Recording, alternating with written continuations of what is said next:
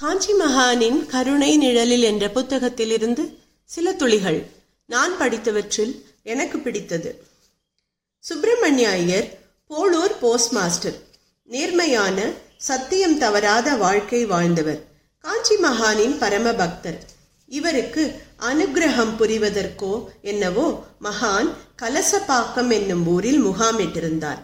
மகானை தரிசிக்க சுப்பிரமணியனும் கலசப்பாக்கம் வந்திருந்தார். அவர் வந்த நேரம் ஈஸ்வரன் கோவில் தரிசனத்துக்காக புறப்பட்டு விட்டார் மகா பெரியவர் தயங்கி நிற்காமல் மகான் சென்ற வழியில் வேகமாக நடந்தார் சுப்பிரமணியன். சற்று முன்னால் தான் மகான் தன் பரிவாரங்களுடன் போய்க் கொண்டிருந்தார். சுப்பிரமணியன் பின்தொடர்ந்து செல்லும் பொழுது அவர் கண்களில் மகானின் திருவடிகளை பாதுகாக்கும் பாதரட்சை தான் தெரிந்தது. வாழும் அந்த தெய்வத்தின் புனித பாதரட்சைகளை தன் கைகள் ஸ்பர்ஷிக்கும் பாக்கியம் கிட்டினால் எப்படி இருக்கும் என்ற ஒரு எண்ணம் சுப்பிரமணியனின் மனதில் ஓடியதோ என்னவோ. அதை ஒட்டியே மகானின் திருவிளையாடல் அங்கேயே அப்பொழுதே அரங்கேறியது. கோவிலுக்குள் நுழையும் பொழுது மகான் தன் பாதரட்சைகளை எங் எங்கே விட்டு செல்வாரோ என்கிற கவலை சுப்பிரமணியனின் மனதில். மகானுடன் கோவிலுக்குள் சென்று ஈஸ்வர தரிசன பாக்கியம் கூட அவருக்கு ஸ்லாகியமானதாக தெரியவில்லை. மகான் அப்பொழுது கேட்டார் நான் கோவிலுக்கு போயிட்டு வர வரைக்கும் என் பாதரட்சையை யாராவது வச்சுண்டு இருப்பாளா தங்களுக்கு அந்த பாக்கியம் கிடைக்குமோ? என்று சுற்றியிருந்தவர்கள் ஆவலுடன் மகா பெரியவரையே பார்த்து இருந்தனர் மகான் சொன்னார் சிகை வச்சின்றிருக்கிறவா யாராவது இங்கே இருந்தா அவர் இந்த பாதரட்சைகளை வச்சுக்கலாம். அந்த நேரத்தில் அங்கே சிகை வைத்திருந்த வெகு சிலரில் போஸ்ட் மாஸ்டர் சுப்பிரமணிய ஐயரும் ஒருவர்.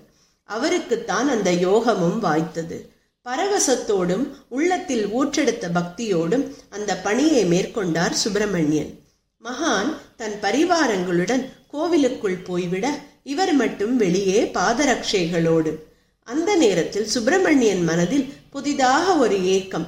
இதுவும் பரமானந்தம் தான் இருந்தாலும் மகா பெரியவாளுடன் கோவிலுக்குள் சென்று ஈஸ்வர தரிசனம் செய்ய முடியாமல் போயிட்டதே. உள்ளே இருக்கும் மகானுக்கு தன் பக்தனின் உள்ளம் புரியாதா என்ன?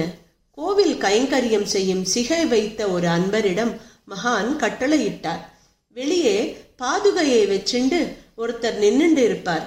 அவர்கிட்ட அதை வாங்கிண்டு அவரை உள்ளே அனுப்பு. அங்கே இருக்கிறவர் இங்கே வந்தப்புறம் அம்பாள் சந்நிதியில் தீபாராதனை பண்ணலாம். அவர் கட்டளைப்படி எல்லாம் நடந்தன. அந்த எளிய பக்தருக்காக அம்பாள் தீபாராதனையை நிறுத்தி வைத்த மகான் பக்தர் உள்ளே வந்தவுடன் அம்பாள் தரிசனமும் தன் தரிசனமும் ஒரே சமயம் கிடைத்திட மாபெரும் அருளை பொழிந்து சுப்பிரமணிய ஐயரை பெரும் பாக்கியம் அடையச் செய்தார். அற்புதங்கள் தொடரும்.